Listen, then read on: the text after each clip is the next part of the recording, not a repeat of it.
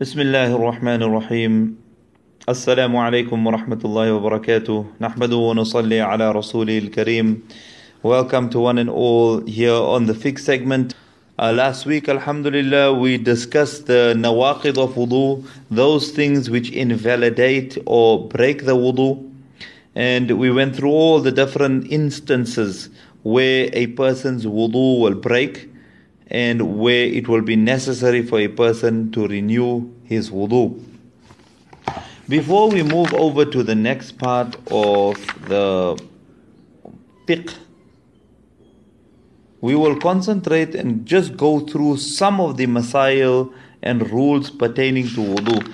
Things that uh, usually occur daily in our daily lives and can be affecting some people.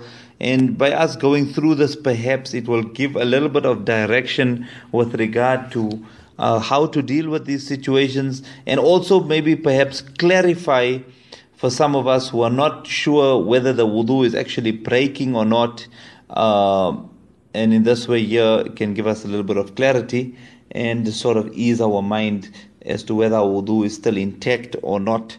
So, some of these masail pertaining to wudu, uh, if blood or matter does not move from the place of the wound or sore, wudu will not break. Wudu will only break if the impurity flows out of the wound or sore. We discussed the masala last week uh, of the nawaqid of wudu, those things that invalidate wudu, and we said that the flowing of blood or matter from any part of the body. Now, if it does not flow, if the blood or pus or matter does not flow from the wound or sore, it is just there in its original position, it will not break the wudu. The minute it flows, but in any direction, then the wudu will break. If clots of blood come out of the nose while blowing it, wudu will not break. If clots of blood, that means that if dry blood comes out of the nose, if a person is cleaning his nose and dry clots of blood come out of his nose, this will not break the wudu.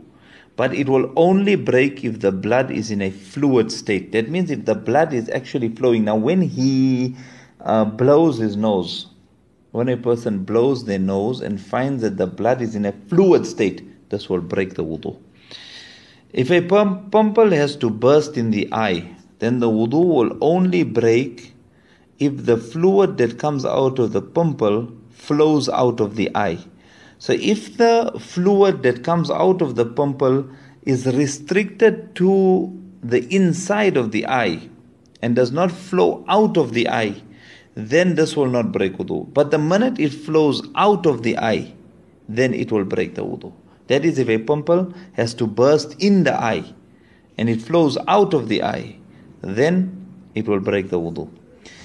If the blood in the saliva is more than the saliva, so if a person is spitting and he sees that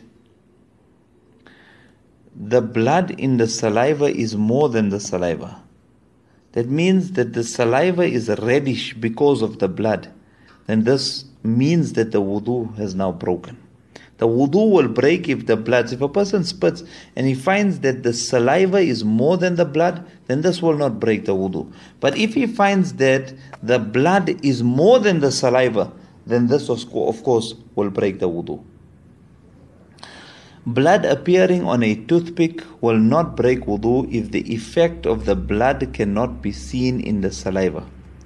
So if a person is using a toothpick and he finds that when he removes the toothpick, that there is blood on the edge on the end of the toothpick.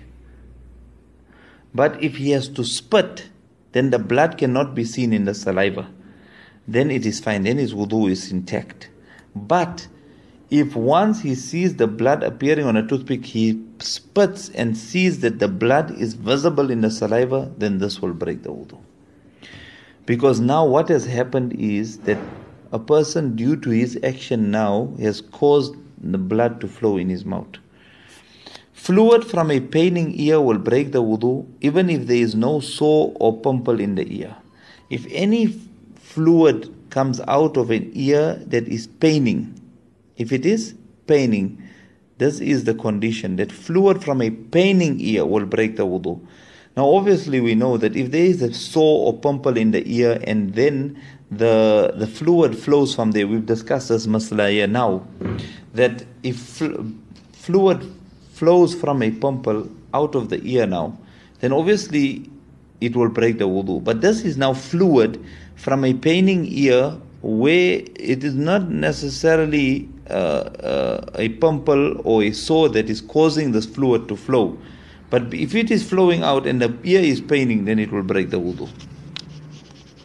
Water which flows from the eyes because of the eyes paining will break the wudu. So if a person has some sort of condition, conjunctivitis perhaps, or he has some sort of karakaiki, or he has some other infection of the eye that causes the water to flow out of the eyes. So it causes him to tear because of this infection. And the condition here again is that the eyes are sore, they are, there is pain. Now, when the water comes out of a paining eye, this will break the wudu. If males fall asleep in the position of sajda but do not topple over, wudu is not broken. However, if females fall asleep in the position of sajda, wudu will break. If males fall asleep in the position of sajda but do not topple over, wudu is not broken. But if females fall asleep in the position of sajda, wudu will break. The next masala, a doubt will not break wudu.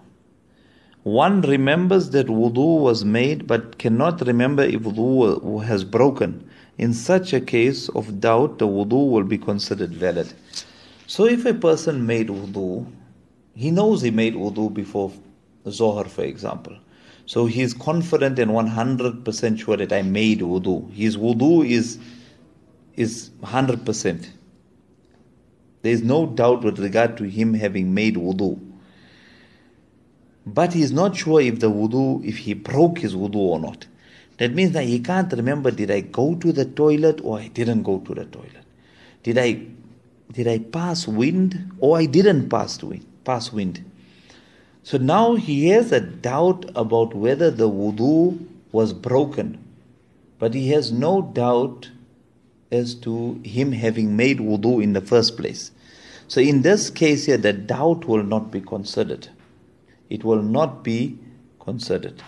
A person who made his wudu and that wudu was valid. He is confident that he made wudu. There's no doubt about having him having made wudu and the doubt is with regard to whether that wudu broke or not, then that wudu will be considered to be valid. He must take it as if he has wudu. The minute the certainty comes with regard to the wudu having broken, now he remembers, oh yes, I did pass wind, or I did, for example, go and relieve myself. Now with certainty, then obviously the wudu will be broken. But until and unless the certainty is not there, and a person will know that in his heart of hearts, then the wudu will be considered to be valid. During wudu, one doubts whether a certain part was washed or not. In this case, that particular part should be washed. However, if such doubt occurs after the completion of wudu, then the wudu will be complete. No notice should be taken of the doubt. So a person should not just entertain doubt for no reason. Now, if a person is making wudu and during his wudu he's not sure if he made masa or not. Because masa, generally, if you're washing the other limbs, you can see that there's water on your face or water on your hands. So you're not going to have any doubt with regard to whether you made, you washed that particular limb or not. But it can happen that you're not sure if you made masa because it isn't always, not always visible to see if you if you've made masa or not. So now you're in the process of making wudu and you think to yourself, now did I make masa or I didn't make masa? So in this case, a person should just make the masa because he is there making wudu, so just make the masa to remove the doubt. And now you completed your wudu, and now after that you're thinking, hey, did I make masa or not? Then do not entertain this doubt. This doubt is from shaitan. Do not entertain this doubt and continue as the wudu will be inshallah valid. Alhamdulillah, my dear respected elders, listeners we have come to the end of this segment of the fiqh program. Inshallah we will meet again next week. May allah gives us life. May allah grant us understanding and increase us in our iman and increase us in our understanding of deen. Jazakumullahu khairan. Wassalamu alaikum wa rahmatullahi wa barakatuh.